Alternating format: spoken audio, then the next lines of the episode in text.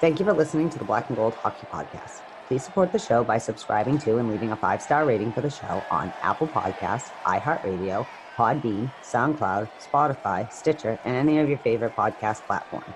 You can also support the show by going to our website, blackandgoldhockey.com, where there's always exciting articles by the B&G writing staff. While you're there, don't forget to click on the fanatics.com banner for a great sports fan shopping experience. Hey, are you done yet? We're going to start the show.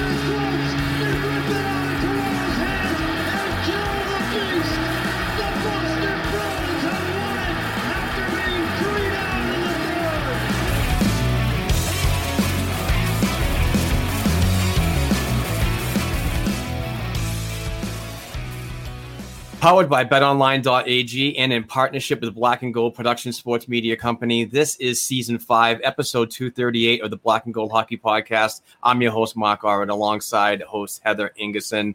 We do have a huge show today. But to start off, I really want to touch on our Patreon account. Maybe if you guys don't listen to the whole program to the end where you hear all this good stuff, but we do have a Patreon account. It's $1 per episode. When you get involved in this, you get you're entered into a prize pool every week for a Bruins-related item. Plus, you get you are eligible for a hand-signed Boston Bruins jersey from a current player or alumni. So please check it out. Details are right there. That's for the YouTube listeners, but please go to patreon.com/blackandgoldhockeypodcast. for the audio listeners, and we would certainly appreciate that. Heather, what's up? Nothing. What's up? Good Sunday, sir. Yes. Yeah, it was a week. Let's put it that way. To talk about a whole other team than we did just 7 short days ago. A totally different team. What a whirlwind of emotions that the Boston Bruins went through, but we will talk about it all in this episode. We will break everything down as much as possible because it was a roller coaster ride, I'll tell you. But before we get into the hockey talk, I do want to talk about show sponsor BetOnline.ag. BetOnline.ag has the fastest and easiest ways to bet on all your sports action. Baseball season is in full swing, and you can track all the action at BetOnline.ag.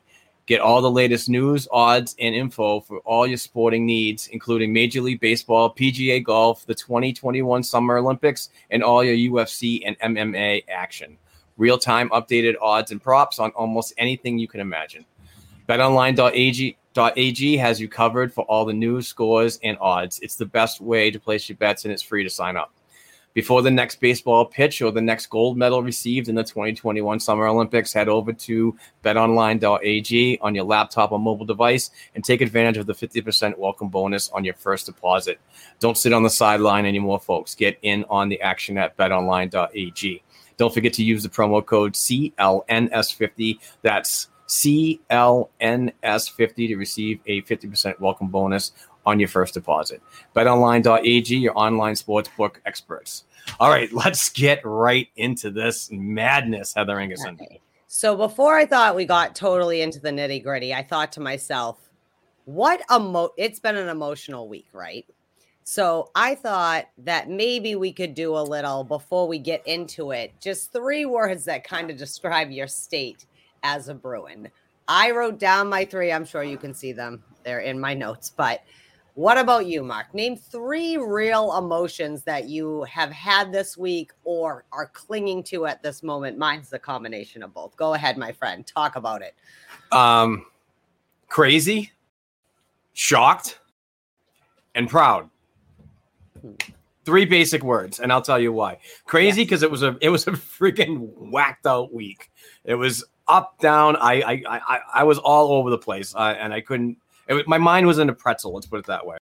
The other one, I'll just go to proud. I already forgot my second choice, but this team doesn't look like last year's, where everybody was like, "Oh, we need to reconstruct this. We need to do this, and we need to do that." I believe some of these issues were addressed and aggressively addressed. Let's put it that way. So, I mean, your fourth line is now just gone. You reconstructed everything. So we'll talk about the departures and so on. But yeah, it was definitely a week for shocked. That's the word. Mm-hmm. It was a shocking week because I didn't think that he would be this aggressive. But you got to give nods to Don Sweeney, Boston Bruins general manager.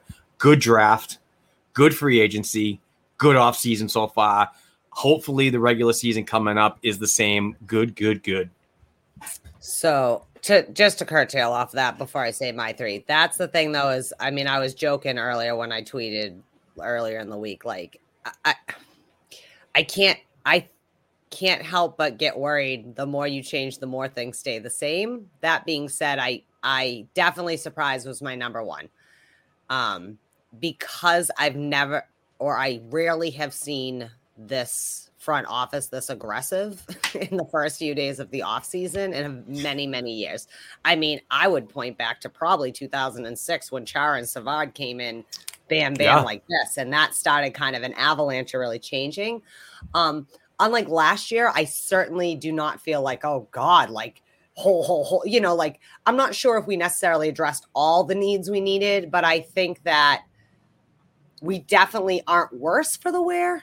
I just don't know if we're better yet, but that only time will tell that, right? So I'm surprised that we were this active, like, and that has nothing to do with Krejci.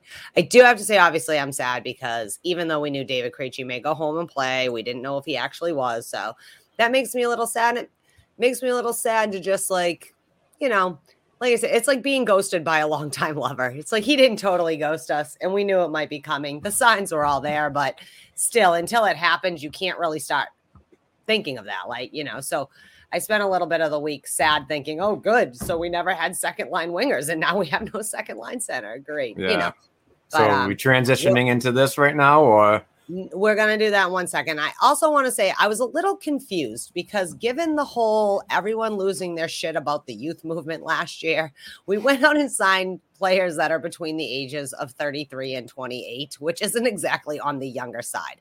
That being said, you know, I'm not anti-youth, but I do like a good veteran. So like a Nick Foligno makes me feel a little better, you know, things like that. The people he did go out and get are veterans with good experience, pretty consistent numbers, not like a lot of injuries. So that is good because depth last year we realized might not be as depthy as we thought. So overall, though, I think a pretty good week. I mean, if you subtract the next moment that we're going to get into, oh, God, keep it together. Yeah, keep it together, right. Heather. I'm going to just no one knows my pain except for Chris Blackie. I wish he was on here right now. I know. Do this with me. I hope he's wellness check on Chris Blackie. Hopefully he's doing well. Testing. Are you okay, Chris? So anyways, good night and good luck, David Krejci. He indeed is going to go home and play in the Czech Republic, which we talked about. He sent out a statement the other day, said, "Dear Bruins fans, in January 2007, I pulled on the black and gold jersey for the first time. I was 20 years old and almost 4,000 miles away from home. Since then, you have embraced me as a Bostonian. I've given you everything that I had to you and the Bruins. And over time, Boston has become a second home to me. I met my amazing wife, Naomi, here, and our two beautiful children call Boston home. This is... we love the city and your support is so special to me. The Bruins organization has always treated me with the utmost respect. And I'm also thankful for my teammates, trainers, support staff, coaches, and management that who have allowed me to be a part of so many great teams. Obviously 2011, 2013 and 2019 teams stuck out, but truthfully, I've loved every Bruins team that I've been a part of. Since the end of the season, I had to think about my future and it's become clear that I made to make the difficult decision for my family and I. At this point in my career and life, I need to return to the Czech Republic and play in front of my family who sacrificed so much to help me achieve my NHL dreams. I want to play in front of my parents my brothers, my friends, and I want my children to live where I grew up, spend some time with Czech family members who love them, and to create lifelong memories. So for now, I want to thank all the Boston Bruin fans who have supported me and my family over the last 14 years. I will forever be thankful. This is not a goodbye. I will not be a stranger. I will be a Bruin forever, and I will see you at the TD Garden soon. And I will always bleed black and gold. Oh my God. Well, I didn't cry, so I guess we're getting through the first part. Okay. But, I mean, not totally unexpected. That makes me a little confused too.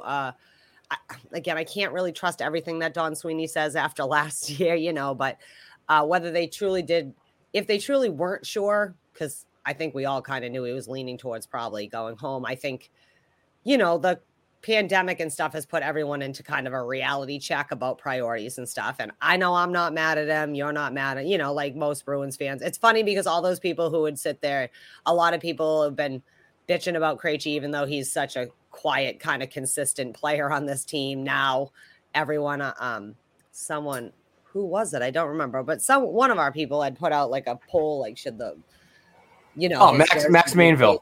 Max, thank you. I couldn't remember. Yep. Like 85% who, if you had asked them 6 months ago, should his jersey be in the rafters, are now all on board. It could be just like breakup syndrome. You're still in love and it's just like not enough time has passed. But I don't know, Mark, what are your thoughts? Are you concerned? I mean, shocked. So there's another word, shocked about this. It was, he's been a Bruin for so long. He's been a consistent point producer for so long. One of my favorite Bruins players of all time, to be honest with you. And, good on him for deciding, what he wants to do. But when you think about it and you get the general public's opinion about it too, is, most of them are like, oh, so now we can do the Kucherov thing because European hockey ends in March or April, whatever, in March or February, something like that. And he can come back over and be ready for the playoffs. It's like, come on, man. Seriously, you have to go through waivers actually to get back into the regular season. So I'm taking this as a retirement from the NHL. I don't know if he's going to want to come back and then be claimed by another NHL team, especially when he's going to be on the higher end of mid-30s. When he comes back, there's rumors out there that he could be playing in Europe for 1 to 3 years. So I don't know. I don't ever see him being a Bruin again, to be honest with you.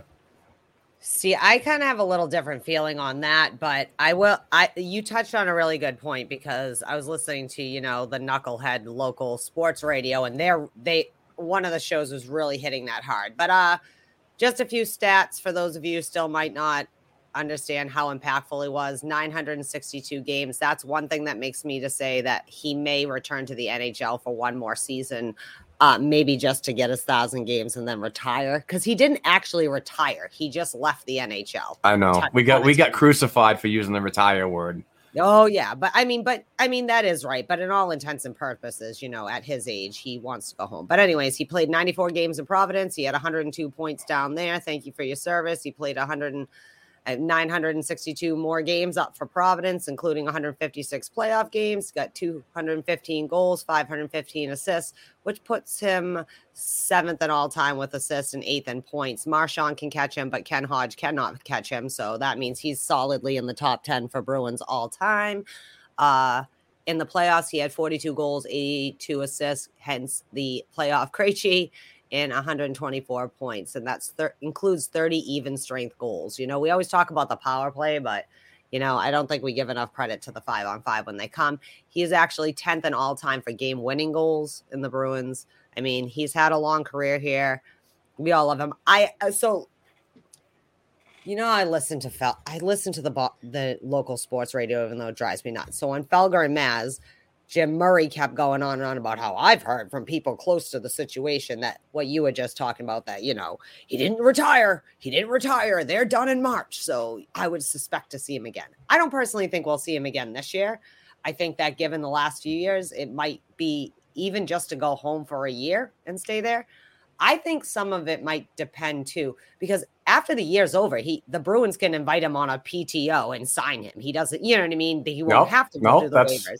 So yep. I actually was thinking, you know how I always say I think David should have, he was going to re-sign one more year and then maybe him and Bergie would retire together kind of thing. Maybe that also is kind of situational with him too, that like maybe he's not totally done with the NHL. He could be, you know, he might be ready, but he also might not have totally shut the door to maybe come back one more year. You know, think about it. One more year, he might get his 1,000 games. Then he can come and officially retire and do the roundup, you know, with, and would it be more fitting if him and, I'm not saying Bergeron's retiring another year, but let's face it, he's got an old body for a 34-year-old, you know, like he's not young duck. So that's just something I have in the back of my head. I don't know if we'll ever see Krejci in the jersey again playing, but I lean more towards if that's going to happen, it's not happening this season. That will be, he'll be back maybe for one more year and run, depending on cap or whatever, next year. That's just my thoughts on that, but it's very sad. I can't, I'm trying not to cry. Yeah, it sucks to see him go. Absolutely. About it. He's going to be greatly missed, especially for that secondary scoring factor. So we'll definitely touch on him more going on into the show. Yeah, and this is so Bruins, too, that all day long I have the stupid thing in my hand to see if they're going to put a release out either way about the stuff. And in the 20 minutes, I go to stupid Vermettes and don't bring my thing with me. I get back to my house and I'm like, oh God. Like, I kind of knew it was happening when he wasn't re-signed day one. But anyways, we love you, David Krejci. I really am a loser. I didn't cry, even though inside I'm like, I can't. And everyone keeps posting all these great pictures. I'm like, oh my God, then there's Hannah Horty in Milan. And I just, stop it, people. It's too much. I need a break from it. All right, let's move on. Yeah, let's move on to probably a non-crying factor for you, madam. Yeah, so this was an interesting situation. Again, going back to why Inga can't trust Don Sweeney. He gives a press conference and he says, well, we're going to qualify, you know, because remember, we're all, what's going on? We're going to qualify Kasha. He says, I'm going to qualify Richie, Kasha, and Zach Senyshyn, and then only qualifies Zach Senyshyn, which I thought was interesting. I actually had even jokingly said to Barry yesterday, maybe they're going to circle back to Richie now. Do you know what I mean? Because a lot of people were saying that. Some of the kids, they can move to be centers still, you know, and move around and, you know, whatever. But, yeah, so then he only qualified Zach Senyshyn, but that probably made you a little happy. And I'll be a little more happier for Zach when he actually signs, because he's still technically not locked up quite yet. He did accept his qualifying offer, but negotiations continue to go on. So there's probably what you'd say 90% chance Zach Senyshyn will be a Bruin. I believe so. Providence, just hashing out, but. I mean, I think that's interesting, too, because he's one that everyone, I think either he gets, because he's been kind of slow and steady, progressively getting better. He's not as flashy as some of the other kids in Providence that, you know, we look to. And I'm not going to say 2015, but just generally our prospects. Right. That's interesting that it seems that they are willing at least to give him a little more patience in the same way they haven't yet. Seem to move on from DeBrusk. We don't know, that might still happen, you know, and some of these other parts. But I was stunned with the, I am not sad about the Nick Ritchie, but I was stunned that he did not qualify him. Like that just seemed, he did have a season, you know what I mean? That's usually what you do. He had a career year. And it's you know, and Don comes out and says he's going to do it and then retracts what he did on, you know, a later press conference. And, you know, there was several factors you got to consider about that decision. It's, you know, you still have a roster count that you got to stay under. You got a cap you got to work with. So, I mean, I believe that the Richie one was just to free up some more money and a roster spot. And I'm kind of happy on the decision of Andrej Kase to move on from him. Very unreliable because of his injury status, and not making fun of his injuries or anything like that. We don't do that here, but you know, it's a risk signing because you don't know what kind of player you're going to get. If he gets hit up high again, are we going to go through the same thing? Now we LTIR another player and so on. So that I'm fine with moving on. I mean, good on to Toronto for getting both of them and signing them, you know, for to continue their careers. Yeah. Just, I mean, I'm glad they have a place. 30 seconds, Toronto. You're still not getting out of the first round. Yeah, like I'm happy that for them as players, you know, whether I like a player or not like a player, I never want them to not have a place to play if they're still viable. Exactly. But good luck, Toronto. You guys are the worst at contracts. Like, you just, it's been out all over how, like, our top line doesn't cost as much as two of theirs. And if you add in Taylor Hall, we're not that far over them for spending. So I saw a picture, I think it was last week or something. It was four Boston Bruins players. It was Patrice, Brad, Taylor Hall, and Pastrnak. All $26 million, whatever. Yeah. And then a picture of two Maple Leafs, Austin Matthews and Mitch Marner. And they were equal $25 million. I was like, holy crap. Toronto. This is the thing, is that Toronto paid them their big contracts before they were old enough to need the big contracts. It didn't play it out right. Like, you should have not yet. You know what I mean? Because now I don't feel bad. I could care less if Toronto ever plays well. You know, coming out of an entry-level deal and having to truck back up. Come on, let's go. I want Mitch Marner's dad as my agent. Jesus Christ. Well, that's the whole thing. It's like, you've got to also look ahead, guy. Like, now you've handcuffed yourself and you still don't have any defensemen. But Kyle Dubas is so good at analytics. I'm not sure he's good at balancing a cap budget. Here's some analytics. You're paying too much for two players who, although great, does not constitute 17 other players that can help you get out of the first round, guy. Learn the lesson. There's some analysis for you. Okay. I'm sorry. Okay. Let's move on, though, because other people moved on this week, too. This is a thank you for your service, gentlemen, because we, again, have had a rotating. I don't even recognize my own team anymore. So, Yaroslav Halak, we're going to say good luck in Vancouver. 1 year, 1.5. What did you think about that? That's not too bad, I think, for his age and his experience. And no, it's definitely fine. I'm completely fine with moving on from Yaro. Thank you for your service. One of the best tandems in the league between him and Tuukka Rask for the last three seasons. Ranked within the top five each one of those seasons, and brought home a Jennings trophy. So that's good on him. But you could see the writing on the wall. You could see the frustration with him by losing his backup position, especially in the playoffs, to a young kid like Jeremy Swayman. And I heard that he didn't really respond to that very well. Let's put it that way, paraphrasing a little bit.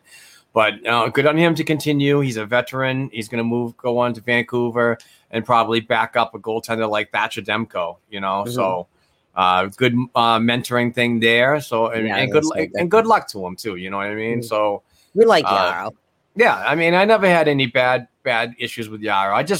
I just wish he would have acted like a more of a professional. But I get the desire to want to be that guy and try to keep your job. I totally understand that, but I just thought that there was ways that it could have been dealt better. And there's rumors going around saying that there was some locker room stuff that coaching and management didn't exactly appreciate when you're you're the third goalie and so on. You still have to act like a professional. I'm not going to go into those details because I'm not sure if it's actually true. Yeah, they're rumors. Right. Yeah. But, whatever. It is what it is. It makes you pause. I mean, Yaro's been a professional in the NHL for a long time. It would be weird for him to be totally unprofessional. But at the same time, I think it's been 2 years of every player they only have a certain frustration level to deal with stuff. And, that. But then again, the writing on the wall for the goaltending situation was a lot different last week than we thought it was going to be. So, roller coaster. Okay, so, thanks, Yaro. Okay, Jared Tenorti. Again, we hardly knew you. Thank you for your service. Signs with the New York Rangers. I think it was like 1.5 or something. Yeah. I can't remember what he signed. Good for him. Our old friend Sean Kuraly, who we have no more tolerance for, but we love to death. So good luck. He's gone home to Ohio to play for the Blue Jackets. 4 years, $10 million. What did you think about that? Good deal for him. Like you said, he goes home to a very comforting state of Ohio. I like Sean a lot. Good kid and so on. Good interview. But the last two seasons, we weren't seeing the Sean Kuraly that we were so used to, and you know, a lot of accompanying factors could have been involved in his downward spiral. But it something had to be done, and I had a feeling and from several sources that they weren't going to entertain him coming back at all, because he pretty much is that third and it is that fourth line cap casualty thing that Don Sweeney does not like to pay over a certain amount of money. Mm-hmm. We saw it in Tim Schaller and Noel Achari. So I mean, it is what it is. But you know, good on Sean. Hopefully, he has a better career. You know, in his home state. And I don't know. Yeah, I think for him, this was a good deal to go home to play out the rest of. Yeah, I mean, he's, you know, what, 29, 30. He's not a young buck either. So, like, I think it's good for him to be able to go home, be closer to family, still have a vital role. Maybe Sean, you know, like, it's been, again, I'm trying to not judge any player from the last two seasons because it's been a shit show, probably. You know, like, I was surprised he got paid $2.5 million. That's a mill more than we were paying him. So the Blue Jackets really must see, you know, and we know Kuraly has it in him. So hopefully he can get it going. But I think your point with the money, though, is important, because I think that's partly why, like Chris Wagner, we haven't seen him moved or tried to be moved yet, because you can say what you want about Chris Wagner, but if you have to put his ass on the ninth floor, it's only $1.5 million that you're putting on the ninth floor, as opposed to overpaying. And you can also bury Wagner too in the AHL, right. Which I'm not sure. As much as people speculate, I think that training camp is going to dictate a lot, because now we have an abundance of wingers, which we never have a problem of, and maybe not so many not enough centers that we really need to be viable. But good for him. I'm not unconvinced that Chris Wagner won't still be your bot and your fourth line, rotating in and out.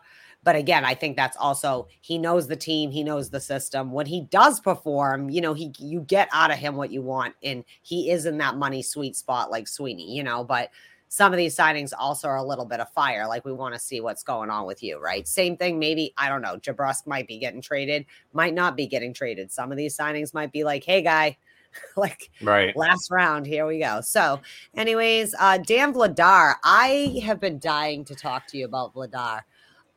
I was a little shocked by this. I thought the plan was Vladar and Swayman are going to come down the pipe, but traded to Calgary for a third-round pick. What did you think about that one?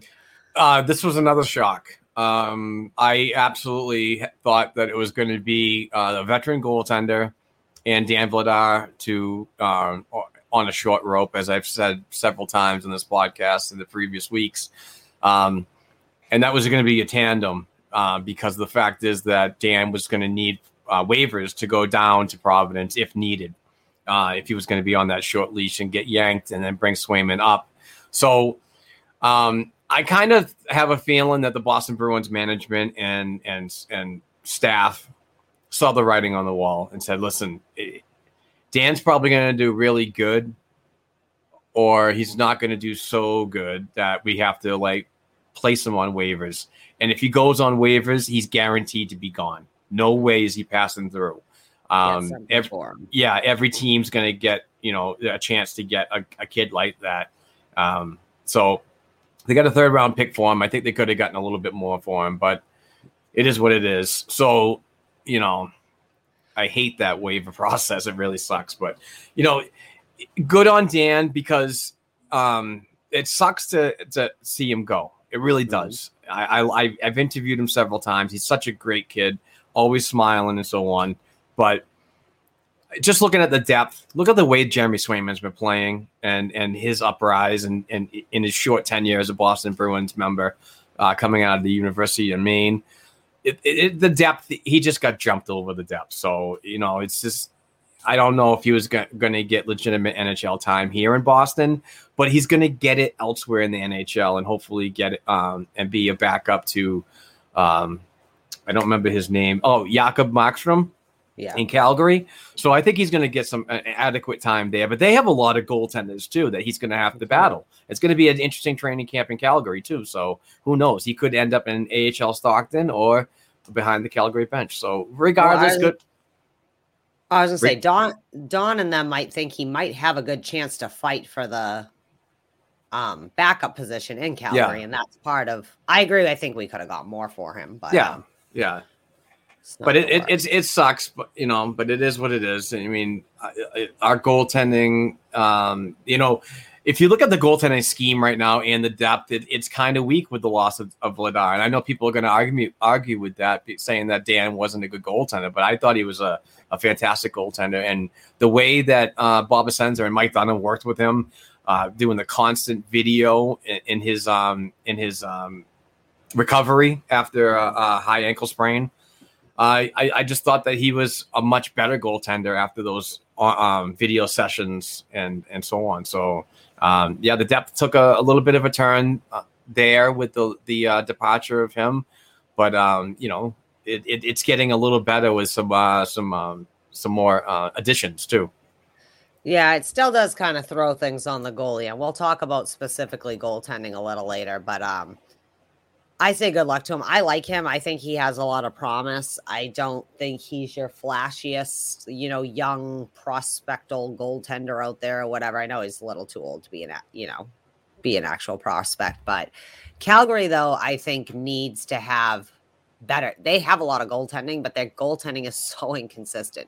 Yeah. Whether it was Smith or Markstrom, who I love Markstrom. He gives me some feelies, but good luck, and I hope you get the backup job because I'd like you to, you know, you're starting to step into your prime spot for age-wise as a goaltender, and I really hope you get that NHL experience. And we hope to see great things from you, Dan Vladar, even though you won't be wearing the black and gold. Okay, so Craig McKegg, like I said, barely knew ya. That was a two-way deal for $750,000, $350,000 guaranteed. Craig McKegg, peace out, guy. Craig the Mega Kegga. See ya later. I don't know. Best hockey name ever. Well, it is a great hockey name. I'm gonna miss that, McKegg. I love it. But but yeah, that's another. It is what it is. You know, he was just one of those plug and play type of players with the ability to go down to Providence and so on. So good luck to him in New York. Back to New York. All right, and last but not least, two gentlemen we mentioned in the segment before, Nick Ritchie and Andrej Kase, are now Maple Leafs. You know what that means. We have to hate you, even if we liked you before. I didn't particularly like certain people before. So, anyways, Nick Ritchie gets 2 years at 2.5 for 2.5 per, and Andrej Kase gets 1.5 for a 1 year. Yep. Good luck to them, and you know, hopefully Kase is better and he gets to and is able to play. Mm-hmm. Yeah, that's for him, I hope. And you know, Nick Ritchie, not my cup of tea guy, but hopefully you follow up this season. Hey, and if anything, the last thing that Toronto needs is another person to fall apart in the playoffs. So there we go. Exactly. Again, I'm still, even though he's not my cup of tea, he seemed to be Don Sweeney's cup of tea. So I'm actually very surprised that they did not re-sign Nick Ritchie, but I ain't going to shed any tears over it, not like David Krejci. Okay. Oh, look at you. All right, where are we at? Okay, so this was exciting just to break up the talking. So goodbye, gentlemen. Thank you for your service. Rangers in Toronto got some scraps from the table. Not probably other people. But this was exciting is that hashtag Willie for the Gold, Willie O'Ree, the fight to get him the Congressional Gold Medal, which is awarded to the civilian for highest improvement. It's like impact outside of their sport. Yes, we know he's Canadian, but who cares? And it passed the Senate last week. Holy shit, the U.S. government can get stuff done. They can't agree on any. They can't send my income tax check, but they can get this done. Yeah, but they can. The Senate, wow. So maybe Mitch McConnell isn't a total crap bag. Just kidding.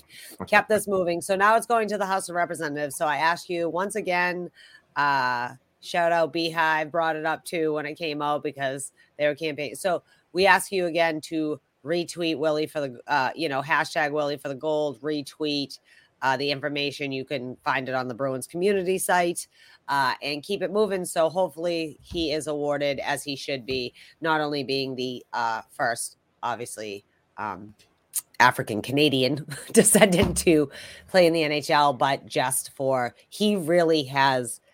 He is the standard for hockey is for everyone and not just about race, just about great every ambassador. Kid, Yeah, every kid, age group, income bracket, race, religion, whatever. And that is special. And we don't have a lot of leaders that really do can't carry that mantle probably as strongly as they would like to. And he does. And he's like 80 something years young and he's just keep going. So bring up #Willie for the gold. Okay. Well, we re-signed Mike Reilly for a 3-for-3 deal. I thought Don Sweeney was handing out, you get a 3.3 deal. You get a 3.3 deal. You get everybody gets $3 million for the next 3 years.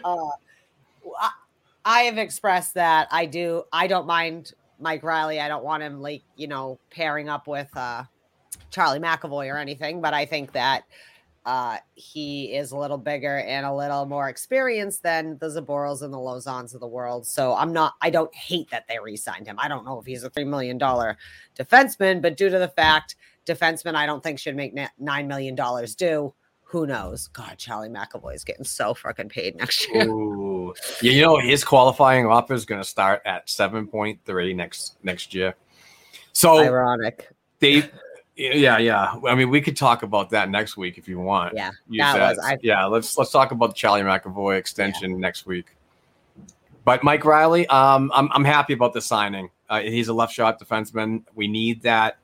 I think that having him for a short time in the playoffs and post trade deadline last season, the Bruins have an idea of what this player is, character, and what he can do on the ice, which is important. But also, with that being said, I'm kind of happy that they didn't go after an aging like Ryan Suter, who wanted 4 years and got some decent money for it too. So, and he signed with Dallas. Is that right? I think so. Okay. There's been so much stuff this week. I can't remember. Mike Reilly's here. We've seen what he can do, and the Bruins believe in him, so I do too. So, yeah, I think of him and Tornorti and whoever, he looks, his style is kind of very Bruins-ish. Do you know what I mean? Yep. He has kind of the air of what Bruins defensemen really should be. I don't know. Now that you asked me that, I can't remember. I would have known that, but all right. Just keep going. No, it was the Stars. No, I already had it up. Okay. Right. So let's sign another defenseman, shall we? Is it Faubert or is it Faubert? Faubert. Okay, Faubert. Well, I never know if they're pronounced the French way or the English way, so I just wanted to double check with you. So Sweeney signs a lefty because, again, we need lefties, so at least we signed 2 left defensemen. For here you go, you get 3-for-3.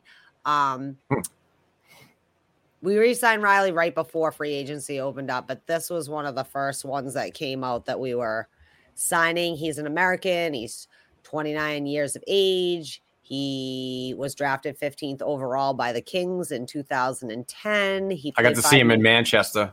I was going to say he played 5 years with the Kings, 1 year with Calgary, and a year with Minnesota. Last year he played all 56 games, so that's good. Consistent, not injured a lot. 2 goals, 10 assists for 12 points, about 20 minutes on ice, which is good. We need people that can take ice time on that back end. That definitely was making it harder for Grizz and McAvoy and such, and Carlo. And that's pretty much a summary to him. 331 games, 8 goals, 58 assists for 65 points, and he's pretty consistent. Doesn't get hurt a lot. I mean, I've heard of him, but not really someone that I... Yeah, he's a big kid. He's not on my radar. Minnesota native. Of course, he's going to be good at hockey. And the Boston, and it's been rumored that they were looking at him in free agency for weeks now. So makes sense to get him in, and I thought it was a decent deal. He does have contract clause. The 29-year-old has a modified no-trade clause for the upcoming season, which is 10 teams, and the 22-23 season, it's 8 teams, and the 23-24 season, it's down to 3 teams. So... that was probably a big negotiation thing that, he wants to stay here and doesn't want to be one of those show up and not play well and then be subjected to a trade. So He is a big boy, 6'4", 219 pounds is what it was listed at last year. So that I do have to say, we might not have gotten much younger, but we did get a little bit bigger. Yeah, you get a little bit of experience. And this is what we talked about last week, Heather, was, you know, the Boston Bruins went through their trial period last year with the youth. I think that they were pushed into a lot of those, that 2015 class, which is pretty much diminished by now.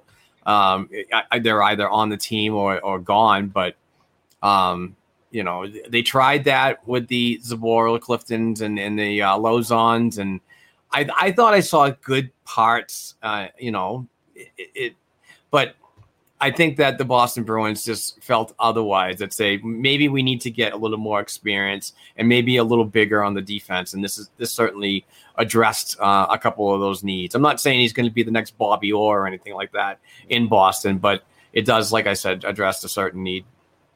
If you paired him with Carlo, that's a big fucking defensive pairing.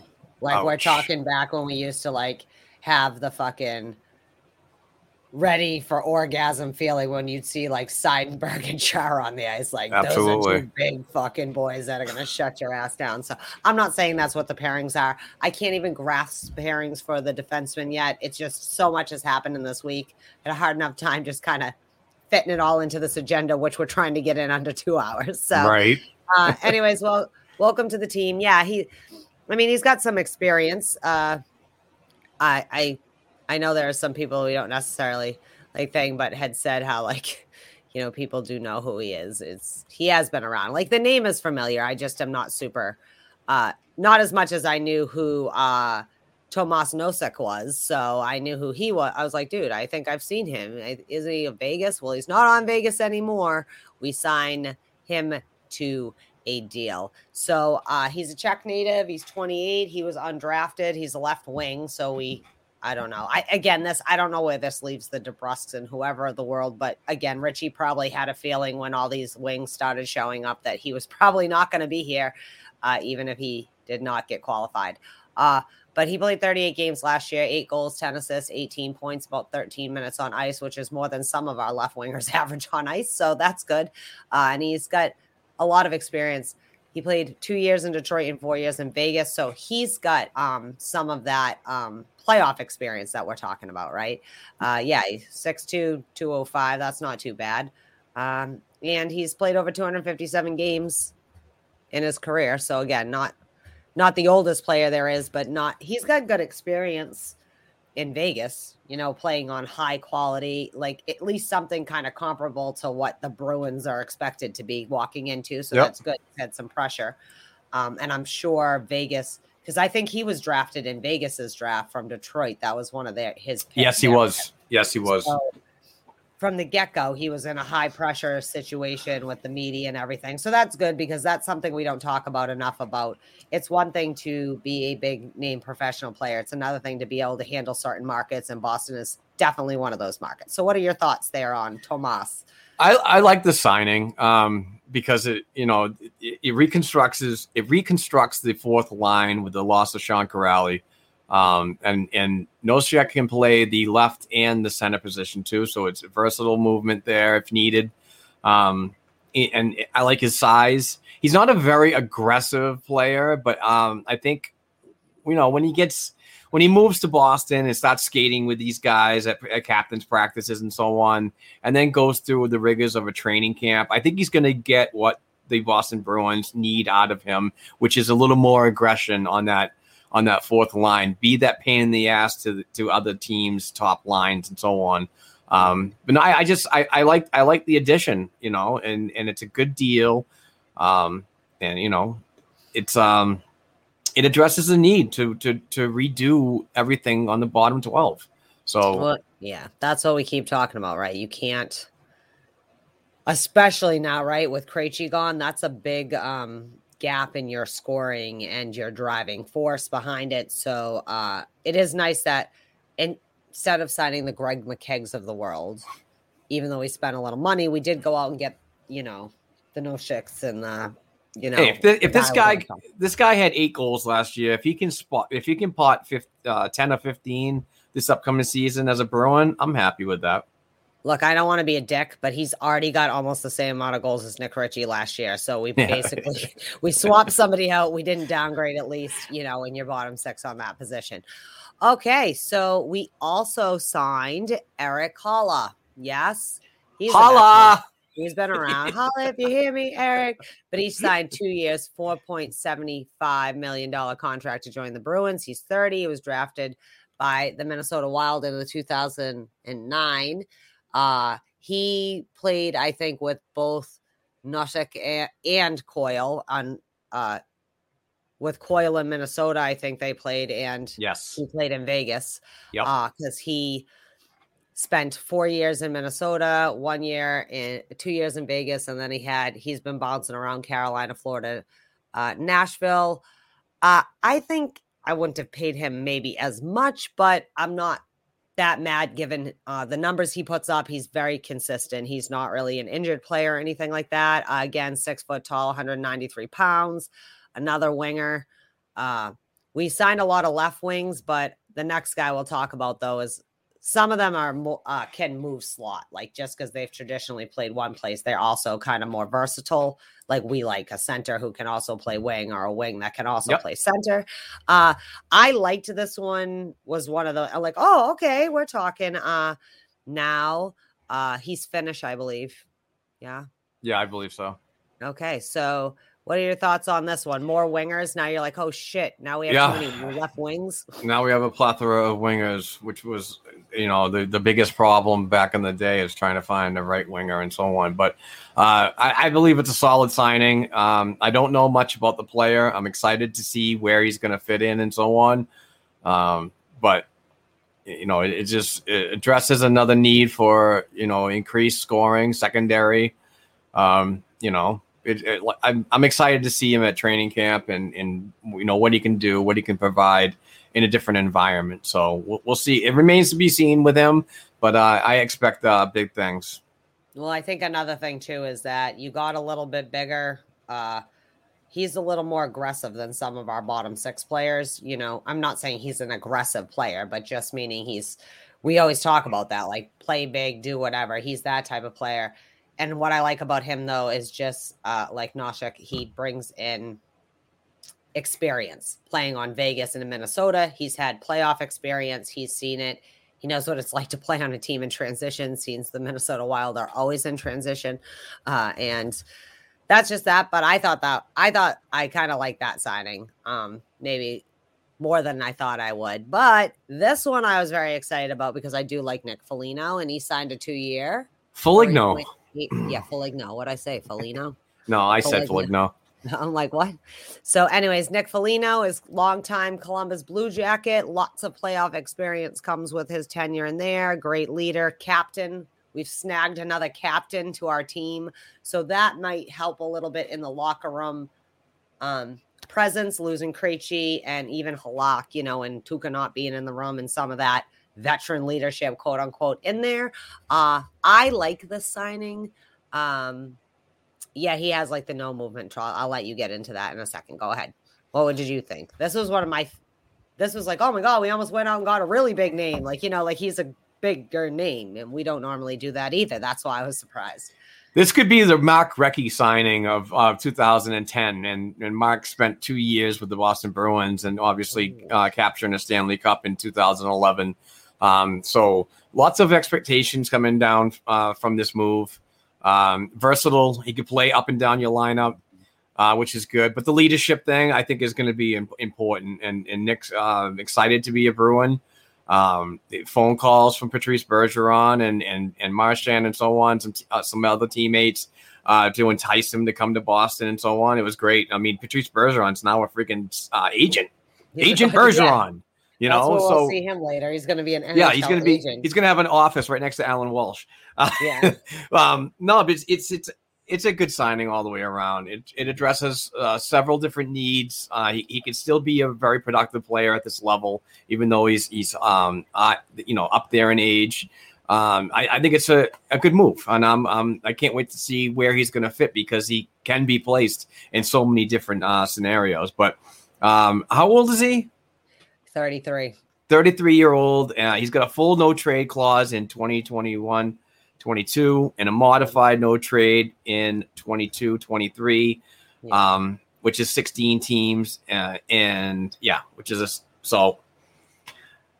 But still, that's a, considering his age, I'm surprised a player would agree. You know what I mean? Like, so it's nice that he agreed with that. Also, it leaves room. Like, if he's still, I mean, Nick Foligno's probably got another 2 good years out of him. You know, he's a good player. He's been pretty consistent. He's been a great Blue Jacket. What was I going to say? Yeah, last year he played 49 games, 7 goals, 13 assists. Averages about 18 minutes, which is good because that the heavy hitters on this team always have to absorb so many minutes, and there's not enough people to absorb minutes. So, like, having another viable forward that can really take on a brunt of a game, you know, is great. He is his versatility isn't even that he can play up and down in the lineup. It's that his versatility is he really can play center wing, you know, wherever you he usually, I think, plays left wing. Yes. But I have not ruled him out on what can we see with him at center.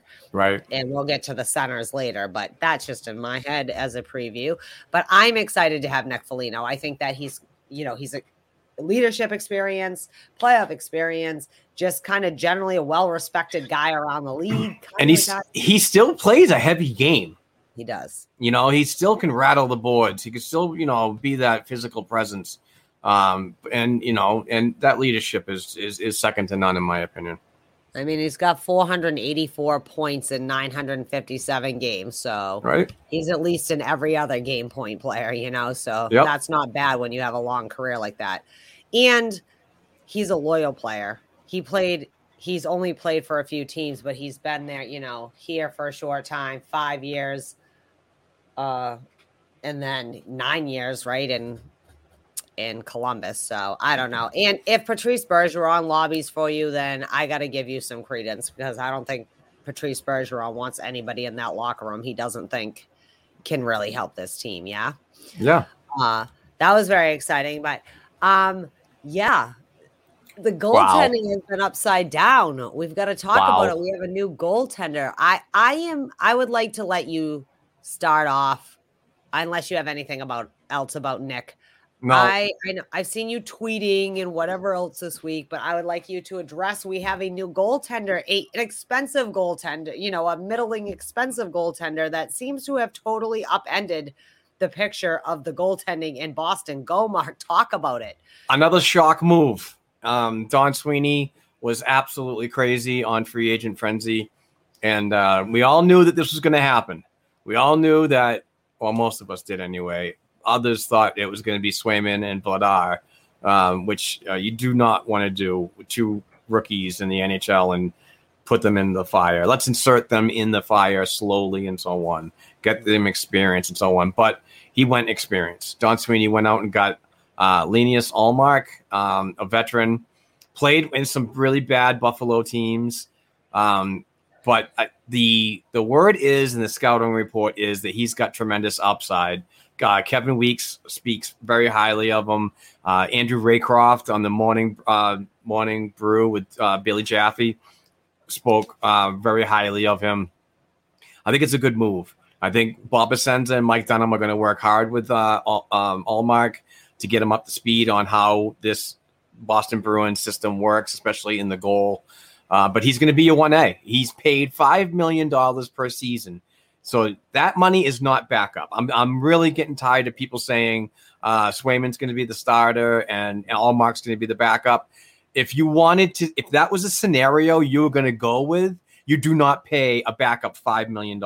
You go out and get a goaltender at 2.5, much like Yaroslav Halak was making for the past 3 seasons and even took a $500,000 pay cut on the third year. So this is it. It's 1A, 1B, I believe. I think it's a good deal. It's a lot longer than I thought. I thought that this veteran goalie was going to come in free agency and sign a 1-year deal, but this is for 4 years at $5 million. So he's got a full no trade for seasons 2021 and 22.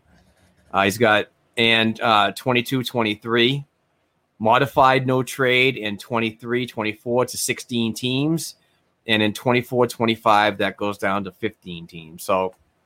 The salaries, I mean, the contract structure is a little concerning there because it's going to be very hard to move him if he's not going to, exceed expectations here.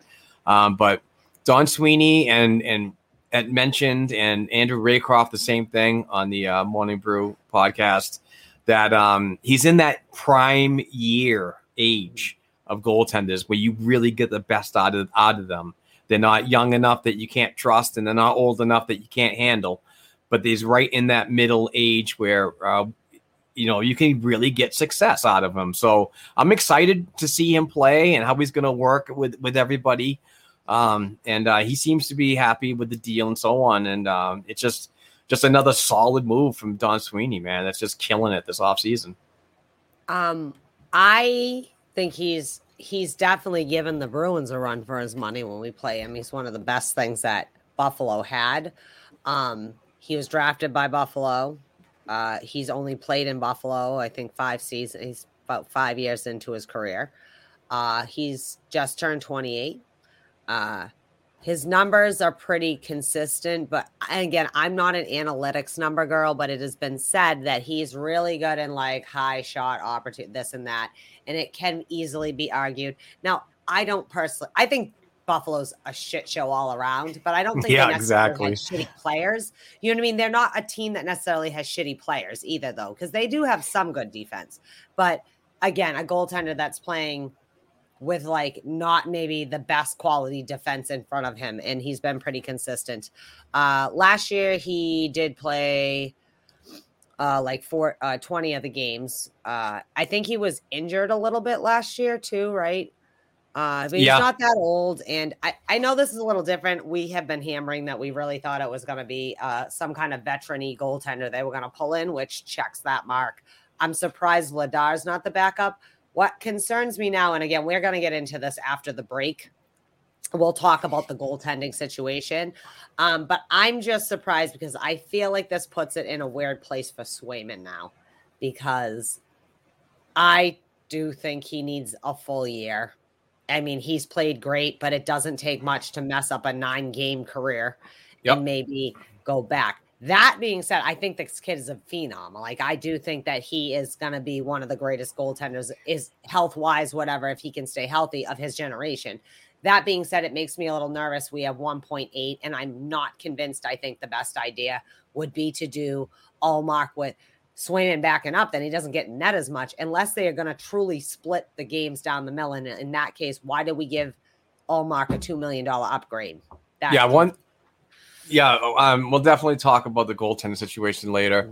But what this does do is a goaltender like Ullmark, I believe, is going to get his best game, like I said, with his age and so on and experience. But with this Boston Bruins team, he's going to be playing in front, behind a better structured defense than Buffalo. So that's a key factor right there, is how he's going to adjust to new teammates and so on. And I think we're going to get the best out of him. I think it was just a solid move. It's just the money and term were a little concerning. I know people are bitching about that you could have gotten more value with somebody else, but who? The free agent market this year for goaltenders was so thin. It's crazy. You're not going to go out and get Frederik Andersen because you're going to pay him $5 million. It's $1 million more than what Ullmark's making. I totally get it. And you definitely weren't going to be involved in the Philip Grubauer sweepstakes. So this is just a plan B kind of scenario for the Boston Bruins. And I think they hit a home run. And maybe I could be wrong. Maybe he's going to have one bad season out of the 4. Who knows? But hopefully that doesn't happen. I like it because I think it does exactly what we wanted. Someone with experience that doesn't cost us a bazillion dollars. But it's also not so ridiculous that, say, Swayman does just kind of pop off into stud muffin mode and you want to move him. Yeah. Like, he's a good goaltender for that value too, because now, even not for anything, but even paying Yarrow 2.5, we were getting a good deal because even with an older goaltender, for a backup, they're making full. Who the fuck can afford to pay us $6 million for a backup goaltender kind of thing? Also, I don't know. I think it's good because it'll take the pressure off of Swayman. Also, not unconvinced they might not find a really cheap ass back up for now, because it will be more valuable, I think, to Swayman in the end. And again, we'll talk more about it. Yeah, we'll talk after the break. But for me, I'm a little nervous now with not giving Swayman that year in Providence. I mean, let's face it. He is awesome, but you only played 9 games and you only played one damn team last year, or 2 teams, because you couldn't play anybody else last year or whatever. So still that's not your fault. It's still a gamble. It's still a gamble with how young he is, fresh out of college. He's got 12 pro games, which includes so many in the American Hockey League, so many in the NHL. It's just, that's not enough of a sample size for me to go, this is our guy. I know he's going to be our guy. Yeah. But there's a very vague area between yes and maybe. Yeah. Blaine Larko is going to be our guy too, people. That's all I can always think. Yeah. Blaine Larko is going to be our guy. Loch Ness Monster. Yeah. And Oops. No, I'm just kidding. Yeah, I know. We're aging ourselves. Come on now. I know we're old, but I don't know. Right. I think it's a good signing for the price. I mean, Jesus, there wasn't a lot of goalies out there. And of all the goalies, I mean, besides maybe Darcy Kemper, I thought might have been a good fit here. This is reasonable to me. And jeez, did you see what he went to Colorado for? Yeah, so I'm all set. Good luck, Darcy Kemper, and I'll just take Linus. I was fully on board with Darcy Kemper and making a trade for him, but not for a first-round pick. I mean, he's got one more season under contract. He's been injured a lot in his career. He is over. I think he's 32 now, or 30, 31, 32, somewhere in that range. But I thought that was an awful lot that freaking Colorado gave to the Arizona Coyotes for his services, and I was totally out on that. I mean, I'm just laughing. Like, Arizona's a fucking dumpster. They just like another Arizona one. They're like Buffalo. Buffalo looks like they're a well put together, might even make prom court compared to Arizona. They're like, let's take on some contracts for no reason whatsoever. It's so crazy. We can't even pay our rent on our arena, but let's continue to make stupid. Arizona is where contracts go to die, not players. Yeah. Contracts.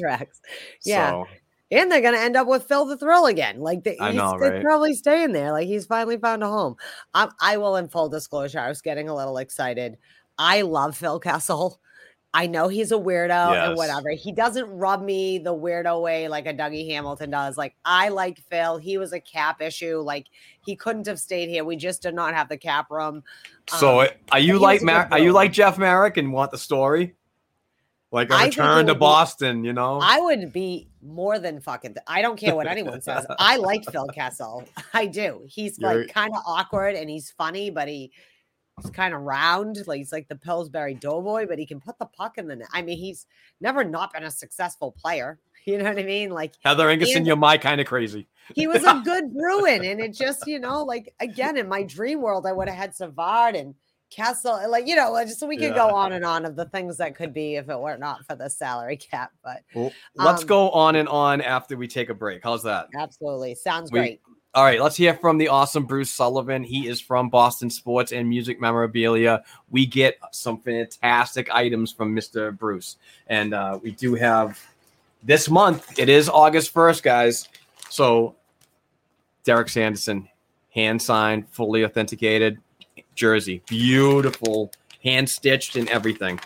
I mean, stitched. I'm not sure if it's hand stitched. I doubt it, but it is stitched. It's official, and you can have that jersey from Mr. Bruce Sullivan for $1. You can win it. Go to the patreon.com/blackandgoldhockeypodcast. But before you do that, listen to the awesome Bruce Sullivan. Listen to the deals that he has, and his collection is amazing, and they're all fully authenticated, and it's all real stuff, folks. No bullshit in here. So let's hear from Bruce, and we'll be right back.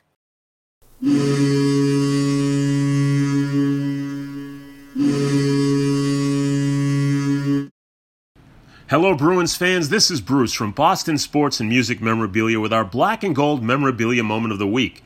We are happy to announce that Bruins legends Jerry Cheevers, Sean Thornton, Brad Park, and Phil Esposito are coming to Boston Sports and Music this August and September. As we prepare for Cheevers, we are offering up 2 limited edition autographed authentic CCM jerseys, Cup 1970 and Cup 72. Both are available for just $3.49 each.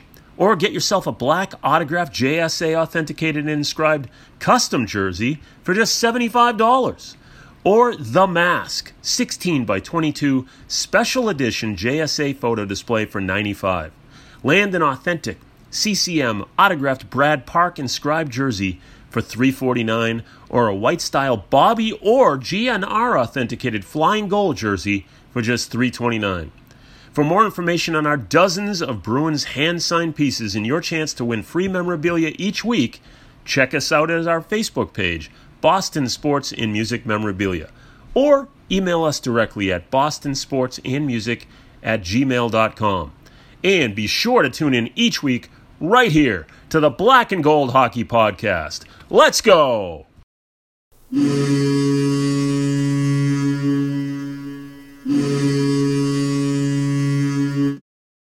What's up, Bruins fans? We just heard from the awesome Bruce Sullivan, and he was from Boston Sports and Music Memorabilia. Please check it out. Follow the Facebook page. Send him an email asking him about his inventory, and I'm sure he'll work with you accordingly because he's a great guy. And we, like I said before the break, we buy all our stuff, all our hand-signed jerseys, hand-signed items that are Bruins-related from him. So you can definitely purchase with trust.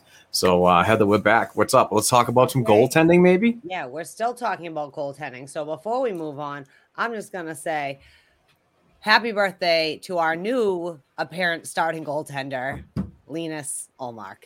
Turned 28 this week. So before we get into the nitty gritty of what the goaltending situation looks like here in Boston now, happy birthday, sir. Hopefully you will be successful here to make us warm and fuzzy. I apologize in advance because my other Bruins friends are not always the kindest humans on the planet. And thank you. We got you out of Buffalo, so at least be grateful for that. Exactly. Be grateful for that present because happy birthday. You're no longer a Buffalo Sabre. Exactly. Yeah. Start doing the Carlton dance. You're making almost $5 million a year and shit. Not to be in Buffalo, you're like, it's not unusual to be loved by you. It's not unusual to be in love with a dumpster fire. Everyone wants to get the hell out of there. Exactly. And I don't blame. Like, I'm happy that Rasmus Ristolainen has been. Yes. Been rescued. Like, I really love that dude. I'm happy he's been. I don't know if the other Rasmus got rescued yet out of there. His name's pretty fun though. Oh, my God, I love that dude's name. It's one of my favorite names in hockey today. Okay. All right, let's get into the real nitty-gritty, though, right? This has turned up the goaltending upside down in Boston. We thought it was going to be Vladar with a veteran, right? Yes. And Swayman would play down in Providence. And now we have a situation where Sweeney's saying he's leaving it open for Tuukka, whatever. But we now have someone we're paying to be our starting goaltender. And what do we do about the Jeremy Swayman? I don't know. It's a lot. I know you're the goalie guru. You know I love goaltending. But I'm going to let you go on this topic for a little. It's just a lot me kicking around here. Very interesting scenario that we're going to be running into in just a couple months when the season starts and even sooner in training camp to see how all this works out. Obviously, Tuukka Rask had surgery. Not sure on successful or not. Heard Don Sweeney say that he's doing okay. So the recovery is going to be a long time. We're looking at approximately February for the return of a possible Tuukka Rask. I know some people just love to hear that. But anyway, it's just a very interesting situation for Jeremy Swayman. And Sam Minton wrote a very interesting article about that on blackandgoldhockey.com recently. And, and what Don Sweeney particularly said that in his press conference that the Bruins have flexibility to move him up levels and down levels. So that tells me that we're going down the path of Ullmark and Swayman to start the year. And then when Rask is healthy, if he's healthy, that there's going to be a potential signing at that time. Because if it hasn't happened yet, that's what we're going towards, unless it's going to be a signing at the beginning of the season. But I believe you have till a certain time, a date that you have to be signed by or whatever. So that could happen. or they just want to go precautiously and with the cap space that they have. Bruins only have a little over $1 million in cap space, so they're definitely not bringing back Tuukka Rask right now. If they hold that $1 million, they can bring him back at a league minimum. So that's a possibility, and it'll be prorated, obviously, because of the games that he'll get in. But I think it's just remains to be seen what happens with his recovery, and then we'll go from there. What I don't like about the idea is I'm a huge Swayman fan, love goaltenders. They're my favorite. Mm-hmm. Beer league goaltender here, Division C champion, just saying. Hey, I can attest you are a goaltender through and through, my friend, beer league champ or not. But, yeah, very interesting for Jeremy Swayman, because he's – you know, if Tuukka Rask comes back and they feel that they want to go with an Ullmark and Rask friggin' playoff scenario for and the remaining of the season, then Jeremy's got that flexibility that Don Sweeney mentioned of going down a level. So I don't think that's very fair to Jeremy. I mean, seriously, what? And another scenario you got to think about too is what if Jeremy and Ullmark are absolutely killing it? Do the Boston Bruins walk away from Tuukka Rask and even entertaining a return? If they're not doing good, they could seriously start talking about we might need this guy. I mean, who knows? Yeah. I think that's what bothers me about this scenario the most is probably what I feel most for Swayman, okay? Tuukka isn't being replaced. He's having a major surgery. He's a goaltender. You're going to be out most of the year. It only makes sense you have to go and pay good money to get a goaltender that is ready-made to play. Developmentally, it scares me with Swayman. If they do split them, so he'll still have a good amount of playing time. Okay, great. But like you said, so what happens just because Tuukka's Tuukka, if he's healthy, we're going to pay him $1 million to come back to play for playoffs and then bury Jeremy Swayman or make him, you know, one of the black aces? That seems kind of unfair too, right? So I don't know. This feels more like, as much as, again, I hear Don Sweeney like, we're leaving the door open and whatever Donnie's swaying, we're keeping the door open. It really means, sorry, Tukes, you just got upended. We got Ullmark till Swayman's ready to be the next guy. Yeah. And I don't know if it's the like, we, you know, I hate hammering on Tuukka unnecessarily, but there is the argument of like him being there all the time, right? Like he always. Once a year, we have a thing. This year, it happens to be an injury, okay? That's keeping him out. But is it worth it? Like you said, especially if this tandem's killing it, is it worth even exploring? I don't know.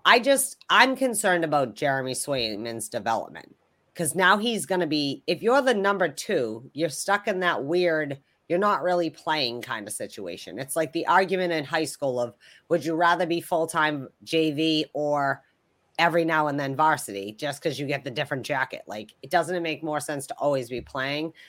I think he could benefit for one solid year, but we don't really have the money to go out and get a backup to Ullmark. And you can't pay $5 million, almost $5 million to someone to be someone else's backup. So it is a very interesting situation to me. This could be, I don't want to say it, but this could be the last we saw it. I understand there's a lot of people out there who will be happy to hear what I'm about to say. I'm concerned this might have been the last time we saw Tuukka Rask. It makes more sense to me that we'd see Krejci in a Bruins jersey again than Tuukka Rask in a Bruins jersey, just because of the positional play of it all. I almost feel like we're more fucked now. Yeah, like what's the question? Especially with the free agent moves that he made in the signings. You know, you bring in Ullmark, you bring him in at 4 years. The writing's on the wall right there that they're, you know, want to go a little younger, and but you know, in that same tone, get the experience in Ullmark. So, yeah, I'm totally on board with what you're thinking. It's unfortunate, it really is, that your franchise goaltender that set absolute unbelievable records here for the past 14, 15 years, whatever. Mm-hmm. You know, won a Stanley Cup as a backup, whatever. One of my favorite goaltenders of all time in Boston Bruins history. I'm not going to lie about that. I'm a huge Tuukka fan. Let's be honest, in NHL history, Mark, not just in Bruins exactly. History. I mean, the save percentage and leading that way is so good. If he's not leading, he's in second. But regardless of the numbers, you know, he was a good pro. Players liked him. Seemed like management liked him.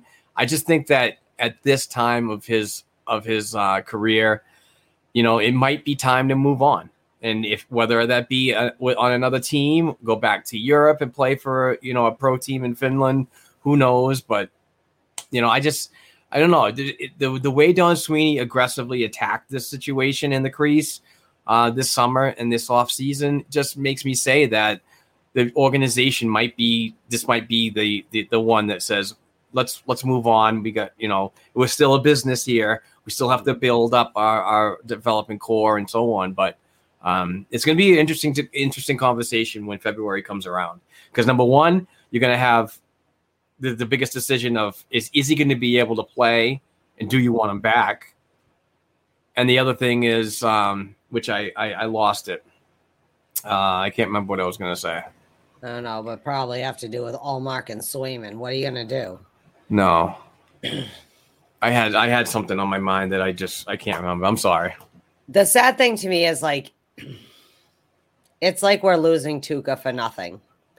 He got injured, and just as things go, he's now been edged out. You know what I mean? Like, Krejci not coming back was a choice Krejci is making for the best thing for him. Tuukka Rask, I mean, on one hand, what can we fucking do? Like you said, it's a business. Like, Don Sweeney has to keep, like, we can't have no goaltender hoping Tuukka will be perfectly fine. We don't know if he'll be perfectly fine, given his age and whatnot. And in the same way, Vladar ended up, and Swayman upended Halak a little bit. Like, you know, pulling in Ullmark and having Swayman hot on your heels, really in an ideal world, it would be Tuukka and Swayman as the tandem, right? But we don't have that. We have an injured Tuukka. We have a Swayman who is now going to be in a weird developmental position, and we just paid some other dude to be our goaltender $5 million for the next 4 years. I don't know. It's such a weird thing, but I am concerned about Jeremy Swayman's development. Not because we don't have good goaltending coaches, but, like, again, developmentally, would it be better?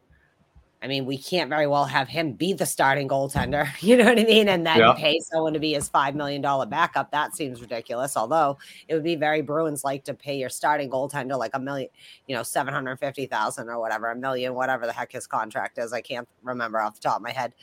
And then pay your backup $4 million. But I don't know. I think it puts us in a very interesting situation. It's going to be different without Tuukka. Yeah. Even just having a base point of what our goaltending should look like. And that being said, like, I'm still concerned about defense in that manner, because at least when you have a Venza caliber goaltender, if your defense is a little weak, they're the guys that come up with the spectacular plays. And I have nothing against Ullmark and Swayman, who I think are two goaltenders, but I hope between the two of you, you're Tuukka Rask, and I hope Swayman can continue to develop being our next Tuukka Rask, you know? Yep. I don't know. Just me. I don't know. It's weird. That was long-winded. Who knows? Yeah. This team's insane. It's been a long week as a Bruins fan. It's nice to finally talk out loud about it. Oh, God, back to Krejci, Frank. So now that David Krejci is going back to the Czech Republic, I'm freaking out about our second line center. Well, so my question is, do we have a major downgrade, and are we going to have to struggle? Like, you can't really have your second line center be a struggle the way we let lefty be a struggle last year. You know what I mean? Yeah. What are your thoughts on this before I talk about this? I don't know. I don't think we have it in the system. I definitely don't believe Jack Studnicka is a seemingly easy fit right in there. I don't believe that. I believe that there's probably going to be some upward movement in the lineup. If Jack Studnicka is going to play, he's going to play a lower role, possibly third line. It's going to be interesting what it's going to do. We talked earlier that Nick Foligno could possibly play that. Could Eric Haula play that? I know Tomas Nosek is probably not going to be your second line center, but that's something that's still it's so new that it's becoming the biggest problem on this team right now is who's actually going to come in and take the job. Remains to be seen, but should be interesting. Yeah, I feel the same way you feel about Jack Studnicka. I like him just fine, but he could barely stay in the lineup last year. And not being a jerk, but David Krejci's big friggin' skates to fill. Anybody's second line center that's been around as long as he has in an organization. Those with the experience and just the, I mean, Krejci is our quiet leader. You know, he's not the flashy one. He's not whatever, but Jack Studnicka and I it's just all week been driving me nuts. That's what everyone's been going to. Like, Jack Studnicka is not ready to be the second line center.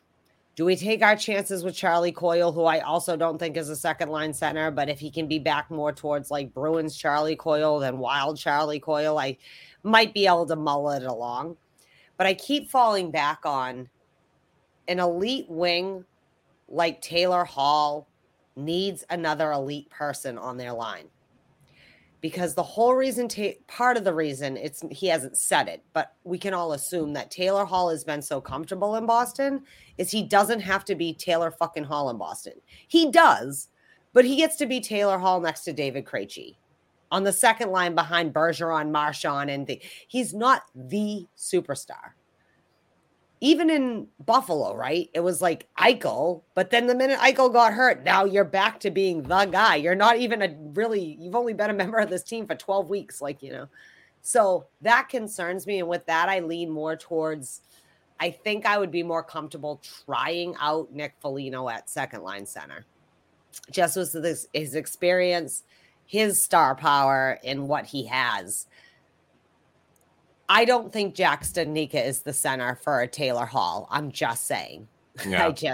I hate saying that because I do love Jack Studnicka, but like this suddenly. He's a work in progress. He's a work in progress. I'm panicked about that idea of how we value maybe as Bruins fans some of our prospects / moving from prospect to are you going to make it or break it more than their actual on ice value might be worth, right? So although we love Jack Studnicka, on any other planet, he is not a second line center. You know what I mean? Like right. He's just not. He might get there sooner or later, but not right now.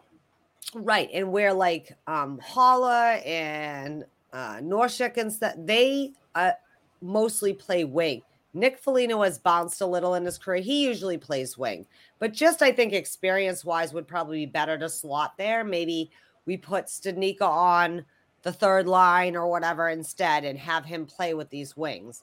But all I can think is, goddamn, we spent all this time with no wingers for the second line, and now we have wingers probably for the second line and no solid second line center. So I don't know. I lean towards Foligno or Coyle over Studnicka all day long. At the same time, I'm not saying I rule out Studnicka now being the new Charlie Coyle. Like, on the fourth line. That's just me. Oh God. It's now I'm getting anxious thinking about it. There's still too many unknowns. This damn team. I wish I could just feel good about my shit rolling into any season, but I guess we'll see what the young kids can do. Right. Because development camp starts tomorrow at the Warrior Ice Arena in Brighton, Massachusetts. It will be Monday through Friday. They have, they released the schedule. You can go and see it if you just Google it, but Monday, there seems to be two groups at 10:45 and 11:45. I don't know. Is it open, Mark? Do you know if it's open to the public like it normally is? I don't know. I reached out to the Bruins PR to get media credentials, and they said that they weren't even sure about protocols yet, and they'd get back to me, and they didn't get back to me. So I guess, guys, look at Warrior Ice Arena. If it's open, if you hear this before Monday or sometimes during the week and you do want to go down, check it and see if it's open to the public. And it is free and you can actually go. But make sure you check first because these things are subject to change. Yeah, so on Tuesday and Wednesday, they're breaking them into full group defensemen offense. Sorry, forwards. I scrolled past my thing. So that's for a few days. They're also making them go to an event, like a community event, which I think is good. I think that's the way to kind of judge how they are in those off-ice situations at the Willie O'Ree ice skating. I mean, street hockey rink. Sorry, I don't know why I said ice skating rink. I know it's a street hockey rink. And then they'll finish out with two sessions on Friday well, it's really one big session, 10 to 12, but who knows? I don't know what the protocols are. They might usually at the development camp, the last day is a scrimmage day. Yeah. So there's 2 hours of that 10 to 12 on Friday. Yeah. And most of the week there's three groups, but somewhere around 10-ish or 11-ish. And then another group an hour later and the other group. It's divided up. It seems a little weird, probably because of COVID protocols, just to not have them. Yeah. The Bruins camp roster is forwards Johnny Beecher, Riley Duran, Parker Ford, who's a camp invite, Andre Gasso, Tyler Gratton, camp invite, Curtis Hall, Brett Harrison, Matthew Copperud, camp invite, Trevor Kuntar, Reed Lebster, camp invite, Mark McLaughlin, camp invite, Benjamin Myers, camp invite, Quinn Olson, Jake Smaltz, and Alex Olivier Voyer. He's a camp invite because he's technically contracted with the Providence Bruins.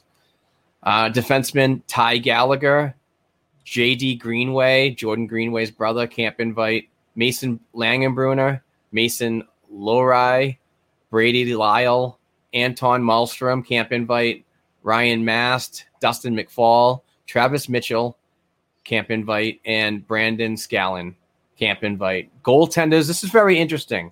Kyle Kaiser, not a shock there. Zach Stejkal, I can't say that name, and Keith Petruzzelli. Keith Petruzzelli is a former third-round pick from the Detroit Red Wings, and he is a camp invite. So is that Zachary Stejkal. So the interesting one about Keith Petruzzelli is he's a Mass native. Wrote an article about him on blackandgoldhockey.com because I think that they're still exploring the goaltending depth of this organization. And Keith Petruzzelli could sign a pro deal with the East Coast Hockey League Maine Mariners or the Providence Bruins. Who knows? But he's definitely going to be on display to show his skills for a future contract. And I think it's a good deal. I think it's a great invite and another possible piece to increase that goaltending depth. I don't know why. I forgot to write it down. But everyone kept saying, like, why is LaSalle not there or whatever? And he, one of our draft picks from this year. Oh, Lysel? Yeah. Right. So he had there's some other commitment that was already going on or something. Yeah. Yeah. I forgot to write down the reason, but they had said why he wasn't coming to camp. It's not like a punishment or they didn't want him there. It was some other commitment thing that he had. I've just seen that online a little bit. Normally these development camps happen late June, early July, not in August. This is a totally different thing because everything got booted out due to the COVID crap. So so commitments are made elsewhere because of the different time frame. The development camp's usually the week after the draft. Yes. Because everyone's usually at the draft and they're already in North America or whatever. Yep, yes. And you can get them all together as soon as possible. So now, I've gone to a few development camps or training camps with you. I think that development camp is always fun to see the young kids, not against the veteran type people or people with experience. Although I do think it's awesome watching the free for all that happens when you see who gets invited to the main camp. Yes. And just that's when you really see the discrepancies or maybe the strengths that might give people the advantage. This one surprised me going with you a few times. Now, I don't know if that just means our prospect pool is so dwindled down that we don't have, I mean, you're only a prospect up to a certain age, right? Or a seasons, I guess, is probably more based on like that. For me, in my unprofessional scouting freaking, terms, a prospect is only a player that's on a 3-year entry level or an entry level deal. Yeah. After that, when they sign a 2-way deal, you're pretty much a contracted NHLer. Right. But what my thing is, and I don't know if you thought this to be true, there were a lot of camp invites this year. Yeah. Got to round out the roster, Yeah, there's not a lot. So that shows like either our prospects are getting too old to really need to come to this and they'll be invited to regular Bruins training camp, the people who are on Providence or whatnot. But I was actually surprised about how many invites there were. Like They don't know. I mean, half of the camp is invites. There are a lot of invites year to year, not as quite as many as this year. But yeah, I mean, you have graduating prospects I was actually shocked that Jeremy Swayman wasn't involved in this because of his short tenure as a Boston Bruin signed player and coming out of University of Maine. So that's kind of shocking. But he's also been involved in so many development camps previously too, so that might play a heavy role in that too. But it's a good way to get some of these kids that are invited some looks for the future, because if they're available after they're done in college or wherever they go, that they might be able to come back and be a contracted player at some level of the Bruins organization. That's exactly what happened with Swayman, right? We saw him and then. No, we saw him. Scouts saw him out in the USHL and so on, and then they drafted him from there. But he was, obviously he was a development camp invite. I mean, attendee, not an invite. Camp invites that have worked out, I don't remember any of them, actually. All right. Too many. I was actually going to ask you, do you think there's more invites this year just because scouting has been so messed up for the last 2 years that maybe this is a way to kids that kind of names are out there, but you're not quite sure? Valid point, Heather. Absolutely valid point. But for me, it's more or less just rounding off the roster.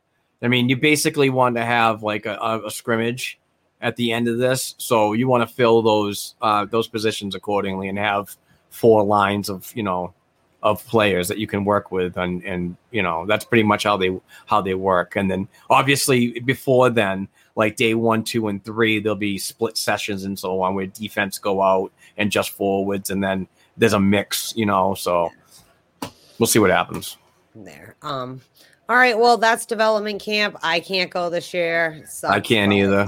I usually get at least a day or two, but maybe during regular camp, depending on what COVID protocols are and whatnot. If it was a regular year, I'd be there as a media member. But This is in August, and all the plans got shifted and protocols, whatever. So it kind of sucks that we're not going to be there.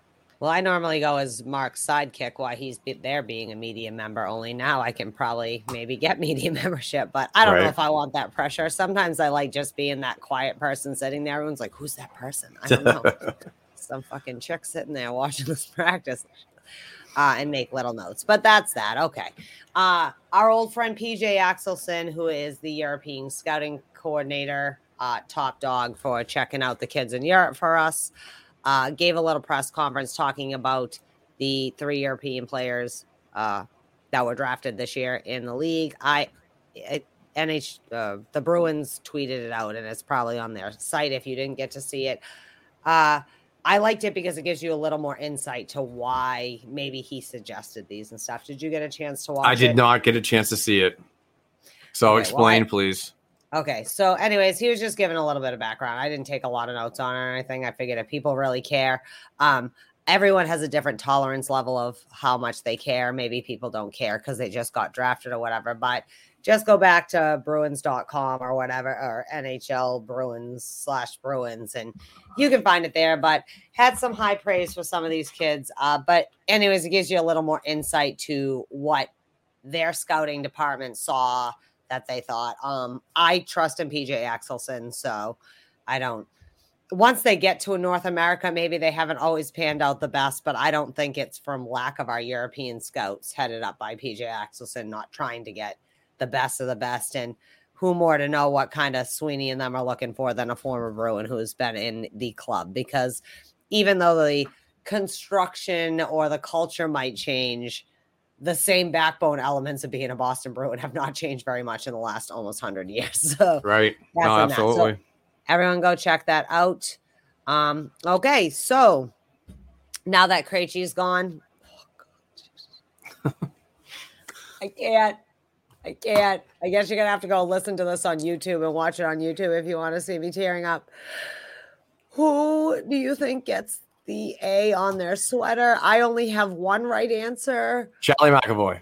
No, that wasn't my answer, but I wouldn't be that mad if that happened. end. Yeah. I was going to go with Brandon Carlo, but that's a good one. No, yep. And Brandon has won the A before in an absence of somebody. So I don't think McAvoy's getting it until he's captain. Like, I don't think he's getting an A. I think McAvoy gets the C at some point and we go from there.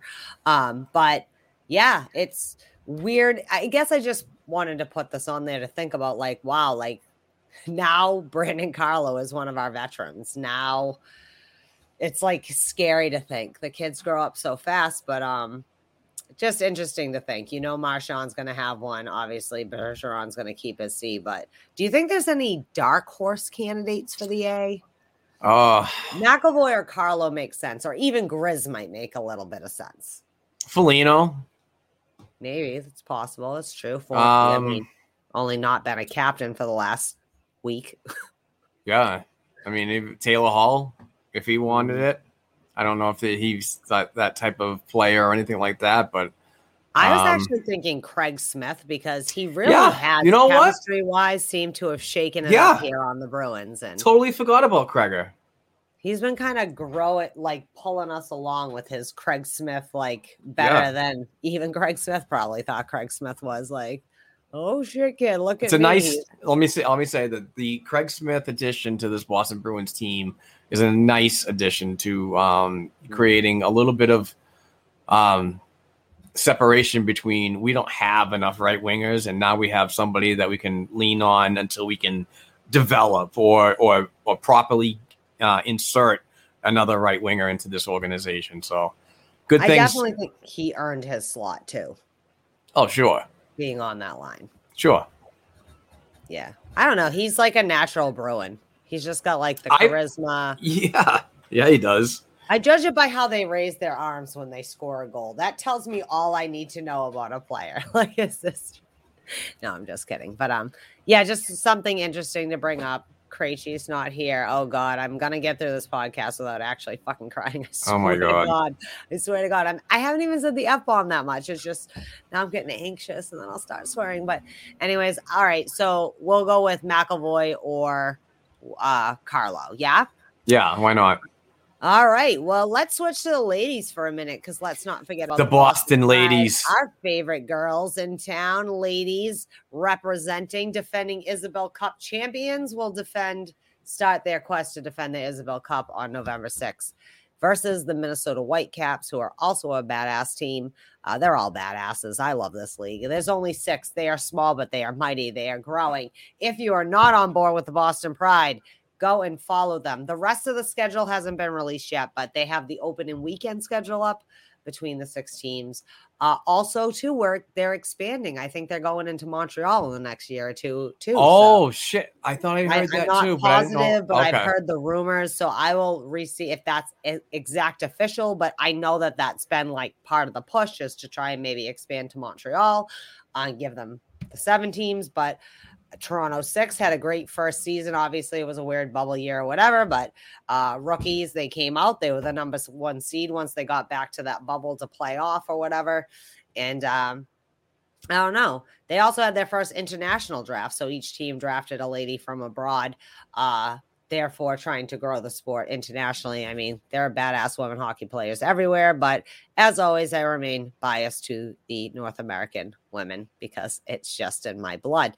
But yeah, so Isabel Cup, I'm excited. I can't wait to wear my Boston Pride scarf that I got for Mother's Day. And nice. Go get your Pride merchandise. Make sure that you have it book saved. Don't just follow the Boston Bruins. If you are truly a hockey fan, get tickets. They play right at the Warrior Ice Arena. Yes. It's going to be awesome. I definitely know I'm getting to a game this year because I did not get to a game the last few years. We're going to go to a game, and then we're going to hit the rail stop right next door for some dinner and drinks. So it's a fantastic night out to support the ladies of Boston.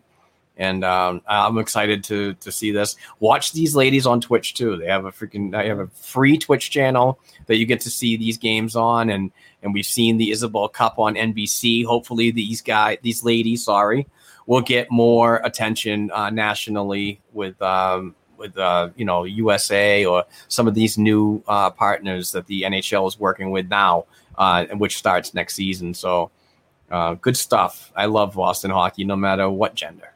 Yeah, and these girls are, I mean, they've won more championships in the last few years than the boys have. That's for damn sure. Also, too, I don't think they'd be offended if you said you guys, because that's a Boston thing to call everyone. I know. Guys, you guys. I know, but I want to show respect. In the South, it's y'all. It's just a colloquialism.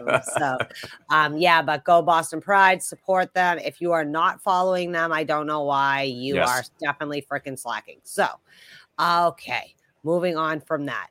Yeah, speaking of slacking, Jesus Christ. Okay, so I do try to only keep it Bruins only. I know, Mark, it's not because he's against the rest of the NHL. It's just for our purposes, and my brain goes down the NHL rabbit hole very easily. This guy is just a drama train. This is one I could not add. I know that's like a triple negative. I don't know what the fuck that was, but again, I'm sorry. 2 hours I've been sipping the whiskey, so... What in the fuck is going on with Evander Kane? So his wife posts like this shit about like, glad you're on a European vacation. Why our bank? Okay. We all know Evander Kane may or may not have a severe gambling issue. Okay. His wife has now gone, accused him of being a deadbeat father. Apparently they're getting divorced. I didn't know that until I saw Evander Kane's tweet this morning. They're getting divorced. She's pregnant. They have a 1-year-old. He's got gambling issues. He's in Europe. The bank's taking the house. That's just a summary of what, again, I am all for like everyone gets to have their side of the story and let it all pan out. But if we just go by the social media, then today he responds with, my wife is unwell. She's almost my ex. I have never neglected my child. I've never gambled, because she accused him. This is the big, like, why I brought this topic up, of gambling. Not just on NHL games, but specifically potentially throwing San Jose Shark games. Yeah. So before we get into it, I do have to say I fucking hate Evander Kane. He's a dick, okay? He's an all right talent, but like I fucking hated him. Atlanta, wherever he goes, I hate him, okay? He's not a good human being to me, at least what I've seen from his actions on and off the ice at times, okay? That being said, many people do like Evander Kane, and he is, like many people have spoken in his defense. Gambling addiction is real, so I don't want to tear him apart because of this dude. But, like, the wife is posting pictures of, like, gambling for dummies. She's thrown Gary Bettman under the fucking bus. She's thrown the Sharks under the bus. Everybody and their mother. And Evander Kane tweets out not a few hours ago about how it's fucking lies and like she's bitter and she's mentally ill and I've never neglected my child and blah, blah, blah, blah, blah, blah, blah. I don't know what it is, but this is fucking huge. This allegation about him betting on NHL games. In context, I've never seen anything that would make me to think that he was throwing his own games or anything like that. I definitely see clear signs of a man with a gambling addiction since he had to file bankruptcy and he gets paid like $1 billion a year from the San Jose Sharks. He's so far in debt, he has to play for 4 seasons to have the money kind of thing. What do you think about this craziness? Because if this is true, like if it gets found out he was doing that, and again, I am absolutely not saying he did, okay? Yes, I absolutely think he shows all signs of being a gambling addict. But I have not seen any signs that would make me think, fuck, is he throwing it? I'm thinking, I'm a baseball fan, Mark. I know you're not, but all and me and anybody, Pete Rose. That's all I could think. This dude was banned forever. He wasn't even proven to have bet on his own team, or like he definitely wasn't betting, but because he was betting on baseball, what in the fuck? And of course, Batman and them are like, these are serious allegations. We're going to open up an investigation. Okay. All right. So somebody gambles and is accused of this and that. Well, you come out, NHL.com comes out, whatever. They send out a tweet and blah, blah, blah. But, you know, with all that shit that happened in Chicago so many years ago, 2010, where's your tweet? Where's your information about that investigation? I don't know. I mean, that was 10 or 11 years ago now. I don't get this. I don't get the NHL sometimes. And really all Bettman said about that was, we were unaware of this, the Chicago incident, I'm saying. Okay. We were unaware until this came out, and now we're going to let the Blackhawks do an investigation. No, there should be an independent investigation because they are a franchise under this 32-team branch called the NHL. Yeah. But this shit got real. Way to say you don't want to get fucking involved, Gary Bettman. Way to say. Exactly. But if what she's saying is true, divorces can get very messy. We know people who have been divorced. Luckily, neither of us have been legally married, so we've never had to go through that. And we've had the same life partners for over 20 years, so exactly. We're good. Married, legally married or not, right? Our spouses are our spouses. But we've all known people who got divorced. We've seen people get divorced around us. Some of our friends and people we know may have been married and divorced 3 or 4 times in the same time that we have been together with our people. But these are some serious allegations, child neglect, gambling abuse, this and that. And your wife might be mentally unstable. She also might be a pregnant lady who has a fucking 1-year-old and a husband who's a gambling addict and isn't visiting. Yeah. People can get bitter in divorce. So I'm not saying I believe all her side. I'm not saying I'm believing any side, okay? The facts are the facts, though. This is big fucking news. If Evander Kane, if the allegations are true, again, I have not, and with my own eyes, I think Evander Kane's a dick, and I'd be the first one to find a reason to get him out of this league, okay? This is crazy for the NHL. You got the Blackhawks. You got this. Like, how many fucking new scandals do we need in one offseason? Well, the Blackhawks thing, to be fair, has been brewing over the spring and into the summer. Yep. They just the other week released, I think the week before released, actual law state legal briefs and shit from the case. But what do you think? What do you think about this? What are your thoughts? Because this is kind of a big deal. Now it's all over everywhere. It's blowing up on national news and shit. Well, obviously I kind of feel for the mother and what she has to go through, regardless if there's mental issues and so on.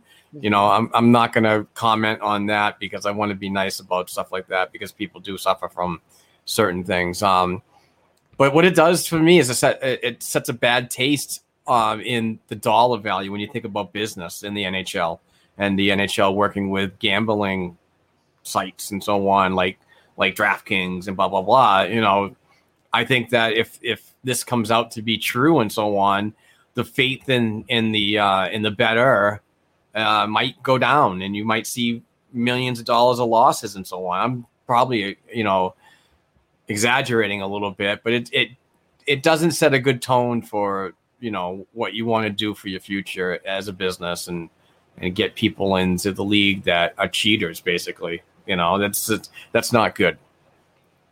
Yeah. I also think that's a good, so like people can have mental health things, right? Gambling's an addiction. The wife might be, maybe she is mentally unwell. I mean, she wouldn't be the first person trying to raise a 1-year-old and having an estranged husband and getting ready to have another baby. That might not be a little stressed to the point of their, we're only humans, and Robin Lehner had posted something early in the day too about things will come out, but just kind of both of theirs, gambling's an addiction. Maybe she does need mental, but this don't stick, basically saying I was a super shitty husband and father for a while, but you know what I mean? Things can be turned around. I think it's an interesting, gambling started in this country as the elite, very illegal kind of street thing to do. Right. It's also one of the biggest money makers in this fucking country. But just like other things, alcohol, marijuana sales, whatever you want, vices, right? That would be considered vices. I also want Evander Kane, even if I don't particularly care about him as a hockey player or as a person, although he's a big name hockey player, Right. It's an interesting argument with the more gambling gets involved with professional sports, the more when you have an addiction like this, right? I smoke cigarettes, whatever, compulsive addictions. Are you putting them in the best place, right? So even if Evander Kane isn't, and I will take his word on it that he is not throwing his own games or anything like that, right? That's what Pete Rose, right? Pete Rose didn't get in trouble for throwing games. He got in trouble just for gambling on them. There was no evidence that he threw a game or anything. One of the greatest players ever to play can never go into his own Hall of Fame. Probably rightfully so. I'm not disagreeing with that. But are we putting players that may have these kind of addictive problems in a weird situation, right? Like, are we going to have to even if you institute rules you can't bet on your own league, that's not really helping players that might end up with addictions like this. We fight mental health issues. We fight drug addictions. We fight alcoholism. What are we doing to fight this very easy? I mean, especially, Evander Kane is someone who's going through this in a very public eye. We know he had to file for bankruptcy.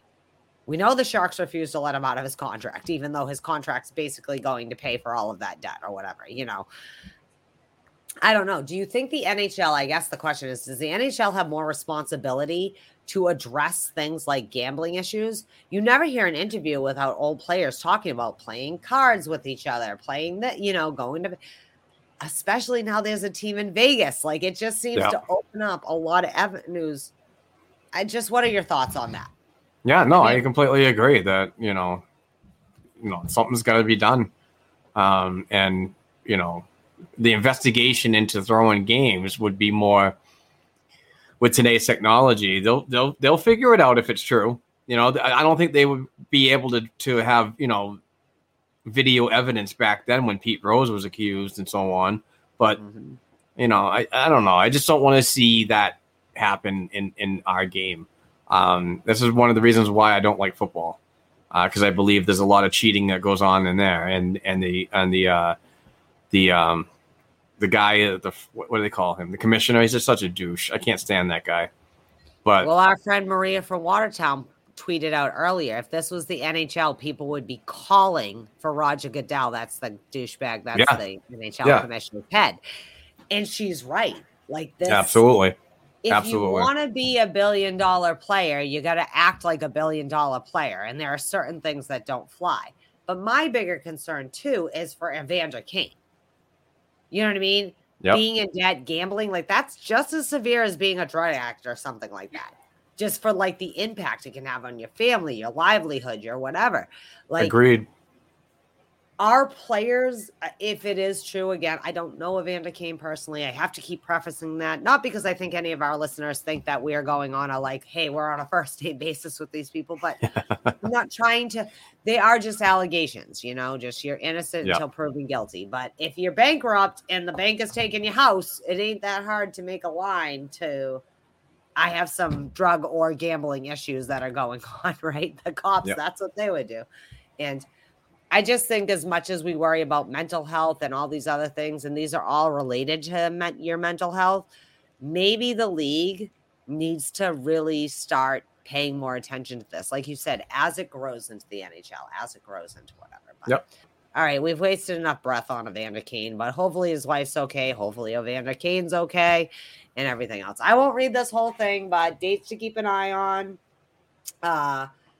We know that Bruins training camp is this week, so keep an eye on that. We have our first our first preseason game on September 25th versus the Washington Capitals. We open up on the 16th versus the Dallas Stars, as well as Providence opens up on the 16th of October with a double banner ceremony. I forgot about that because they haven't got to have theirs, right? Yes. These are the important dates. There's really kind of in the lull right now. Again, we're just looking at any trades or free agency things that may be happening. Training camps probably open up first, you know, late in the first week of September. If we see that, we'll definitely add it to our list. But the biggest dates for us to look as Bruin fans, development camp. Hopefully we'll get some good feedback on the young kids from that. And, wondering who our second line center is going to be. And we do have 1.8 million. If we move people, like a lot of people seem to think, and this isn't on the agenda, but just as we wrap this up, your thoughts on that of, do you think there's another big trade? Like, do you think that we're looking for a second line center, a left D? Actually, we could probably use some right D now at this point. Now we have lefty. Do you think, Mark, in your heart of hearts, is Sweeney done? Is he going to move some assets to have more cap space to get someone, another big name? What do you think? I believe so, and you know, I hate saying it because I like Jake and everything like that, but Jake DeBrusk is probably a piece that could be used to be traded along with Chris Wagner. That would free up about a little over $5 million, close to $6 million maybe. I don't have it in front of me, and then you could absolutely address that need at second line center if that's what you want to do, or you use that money for a defense, another defenseman that. I don't think we need it right now because I'm not sure. I don't want to shit on Don Sweeney's signings yet because a lot of people are. They're saying that they didn't get the defenseman that they should have gotten, blah, blah, blah, blah, blah. I want to see what this product on the ice looks like before I have an opinion, to be honest with you. I do want the wiggle room of having the ability to acquire somebody if needed. I still hold Mood DeBrusk at the trade deadline as needed. I think we don't know how this will pan out. We did sign some pretty solid names, which is something that we don't always do. So that's good. That's hopeful. Yeah. But I do think with the, let's face it, Jake DeBrusk, they made him a left wing and he cannot be on that right side. Yeah. It's making it worse for him, I think. And now we just signed two left wings and Nick Foligno. You know what I mean? That can do the same. I am a little worried about right D. I love Connor Clifton and all, but I'm not sure we have enough depth on the right side. Like, so right. Even if we sign someone to Providence to give us a little more depth, I'd be all right with that. But I have a feeling that we're not done. Now, it might not be DeBrusk or Wagner or who we think. It sure as shit isn't going to be David Pastrnak. I don't know who started that shit. Oh, my God. Again, no one is trading the top line. It's just that shit crazy to bring it up. So I don't know why you – if we trade David Pastrnak, you know what I expect? A half another team to come back on the other side. That's what I expect to come back in assets. But no, I have a feeling there's going to be a big trade coming. And that's the NHL Watch. That's it. That being said, do we have? I think that's it. Is that all we have? That's it. Saying, hey, that's it. Go. I'm gonna do the Patreon right now. Go. If you guys want to be eligible to win weekly Boston Bruins prizes and a monthly jersey giveaway, please go to patreon.com/blackandgoldhockeypodcast. YouTube viewers, the information's right there. Sign up. It's $1 per episode. We record 4 episodes a month. We might do a couple extra, who knows, but it's a very small investment every month and every week. But what we do is we take half of the money and we roll it into prizes. So to say thank you for your financial support, we are giving away this month, the middle of the month, we're going to be giving away this Derek Sanderson hand-signed jersey from Boston Sports and Music Memorabilia. Bruce Sullivan, the awesome guy that you heard at the middle of the show. And this week is the Boston Bruins related prize is going to go to Cody Stevens. Congratulations, Cody. Thank you very much for your contributions and so on. We truly appreciate it. Do it. Rate and review. Yeah, well, Derek Sanderson jersey, Jesus, can you get much sexier than that? I'm just saying. So join Patreon. Yeah, rate and review. Please rate and review.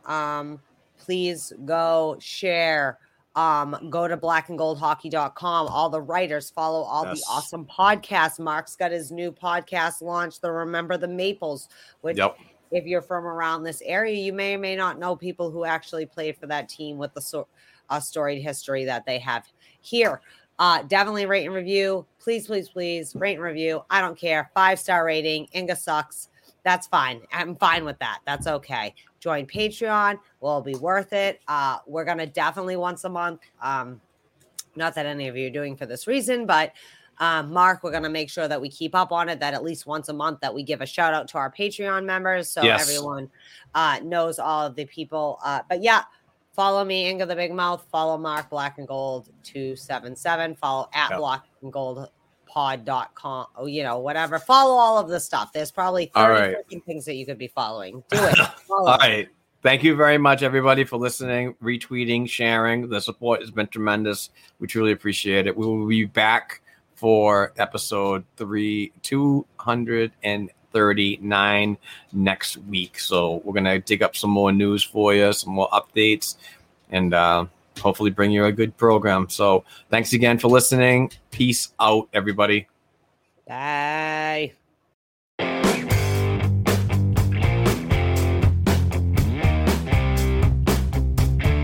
Thanks again for listening to and supporting the Black and Gold Hockey Podcast. Please share the show with your friends and family, and don't forget to subscribe to and leave a 5-star rating for the show on your favorite podcast platforms such as Apple Podcasts, iHeartRadio, Spotify, and SoundCloud. Between shows, help us keep the Bruins talk going by visiting our website, blackandgoldhockey.com, by sending an email to blackandgoldhockeyblog@gmail.com, and by following the show on Twitter @blackandgoldpod. Peace out.